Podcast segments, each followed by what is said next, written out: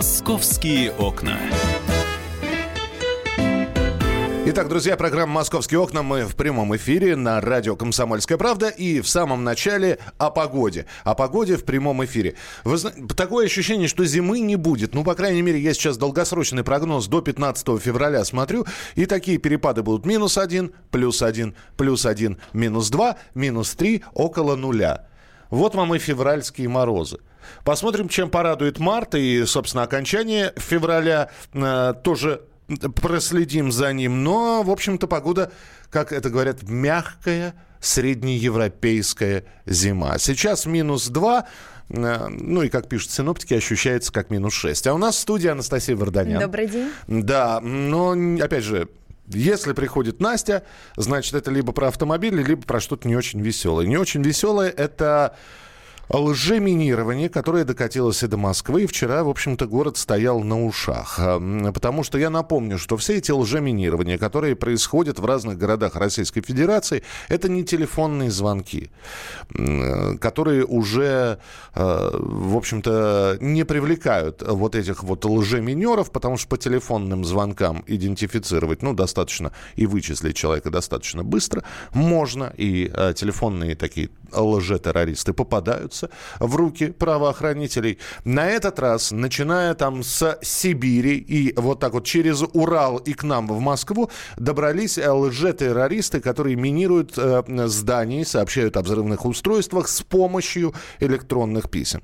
У нас на прямой связи Алексей Филатов, подполковник ФСБ в отставке, вице-президент Международной антитеррористической ассоциации «Альфа». Алексей Алексеевич, здравствуйте.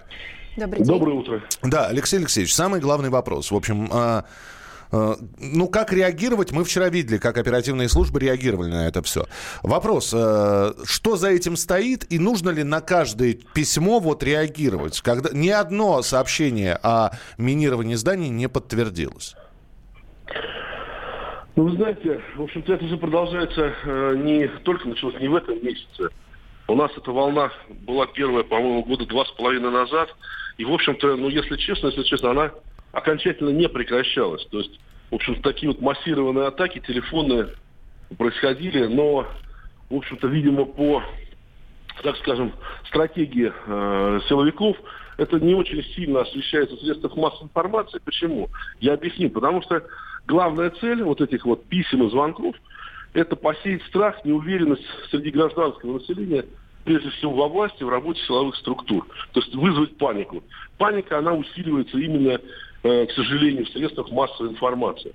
Но сейчас, в общем-то, уже пройти мимо такого вот массированного оповещения о минировании невозможно. Я могу сказать, что вот являясь экспертом в области борьбы с терроризмом, мне в последнее время два-три звонка из разных э, городов э, России раздаются знакомых. Говорят, вот знаете, вот у нас там сейчас эвакуация идет. А как думаешь, это что, на самом деле, это может быть учение, меня спрашивают.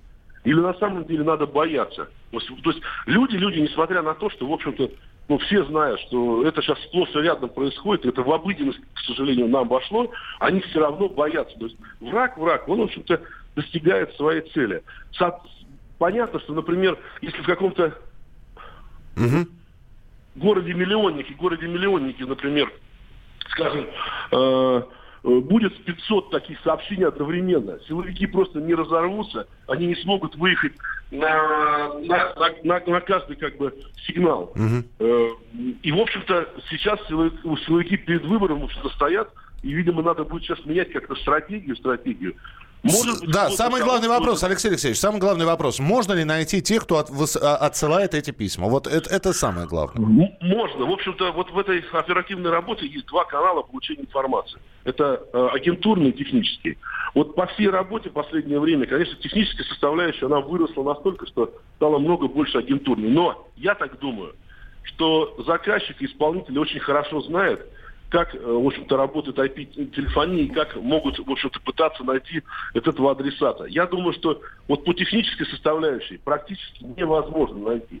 Но остается, в общем-то, агентурная э, как бы разведка. И вот я думаю, что только она может дать выход на... Причем надо выход искать не на исполнителя. Потому что исполнители могут быть сегодня. сегодня. Это просто люди обычные, там, ну, скажем, с телефонии с, с IT-процессами связаны. Надо искать заказчика. Пока мы вот этот улей не, не, не реализуем, эти звонки будут продолжаться. Спасибо вам большое, да. Спасибо, Алексей Алексеевич, э, что были у нас в эфире. Алексей Филатов, подполковник ФСБ в отставке, вице-президент Международной антитеррористической ассоциации «Альфа». Настя, что вчера... Ну, да. должна подтвердить действительно слова о том, что э, в строжайшем секрете держатся списки заминированных объектов, то есть информацию э, журналистам приходится получать через э, какую-то агентурную свою сеть, то есть э, в пресс-службах силовых структур никто ничего не комментирует.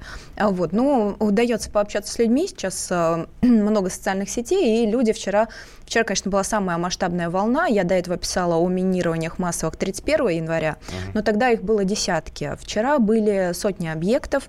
Это особенно много торговых центров, гостиницы, школы, детские сады, и в том числе даже детская городская больница и здание правительства Московской области тоже были эвакуирован. Хоть один минер вот этот вот задержан, ремня получил этот телефонист? Э? Насколько мне известно, никто не задержан. А вчера были эвакуированы более 50 тысяч человек. Это привело в том числе и к массовым недовольствам людей. Многие, а, как я понимаю, уже сейчас э, к этому относятся спокойно. К примеру, башни Москва-Сити, которые поочередно все попадают в список минированных, да, то есть люди уже привыкли а, к тому, что регулярно там практически раз в неделю, их кто-то минирует. Но, конечно, давки вчера были, в, люди не могли покинуть многоэтажные здания. Вот. Ну, говорить о том, что прям их на безопасное расстояние куда-то выводят, все понимают, что это, э, ну, вот какая-то такая уже, не знаю, игра, в которой... Ну да, учебная, якобы учебная, учебная тревога. тревога. Да. Но на самом деле торговые центры, которые также вчера эвакуировали, несколько из них, э, они потеряли достаточно много денег. Почему потеряли? Об этом Алексей Бояр Боярский, редактор отдела экономики «Комсомольской правды», сейчас расскажет сам торговый центр, по большому счету, особых потерь не несет. Ну, то есть, потому что торговый центр, ну, какие у него там потери? Там у него охранники и так работают, то есть персонал, то есть он, в общем, никаких потерь серьезных он не несет. Несут потери его арендаторы. Соответственно, каждая точка несет там потери на определенный, ну, то есть в зависимости от того, если это кафе там, то они там, их дневной оборот 200 тысяч. Значит, там они потеряли там полдня они не работали по-человечески, они потеряли 100. Там, значит, там магазин там площадью 200 метров, у которого дневной оборот там миллион, но он там потерял в обороте 500 тысяч. Зависит от торгового центра от того, то есть теряют точки конкретно.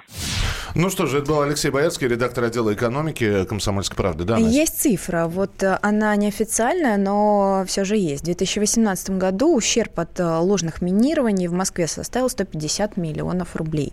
И это ущерб, который получили э, вот кафе, торговые центры и прочее. И, и за кадром остается цифра, это же сколько же тратится средств на то, чтобы приехали наряды полиции, МЧС, кинологи и так далее.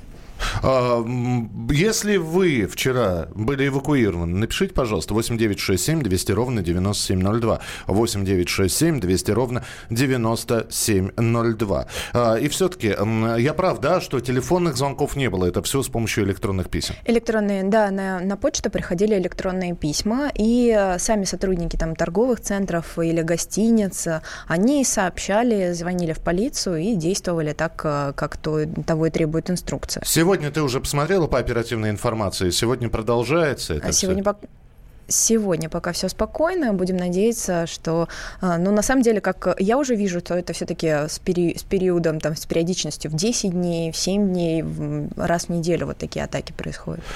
Ну что же, следим, э, панике не поддаемся. Да, да и все-таки скажем, что существует уголовная статья, предусмотрено наказание за сообщение о ложных терактах, э, и оно серьезное, от 3 до 5 лет лишения свободы. А, и я напоминаю, что, во-первых, следим за оперативной информацией, все подробности вы узнаете э, в наших новостях. Мы будем периодически к этой теме возвращаться, и ну, сейчас предупреждаю, вот, для тех, кто может поддаться вот такому, значит, флешмобу, вот слово противное, да, но тем не менее, да, значит, э, еще раз, телефонные армии своего ремня еще дождется, так что не надо повторять их подвиги. Мы продолжим через несколько минут, оставайтесь с нами на радио «Комсомольская правда». Это программа «Московские окна», в студии была Анастасия Варданян. «Московские окна».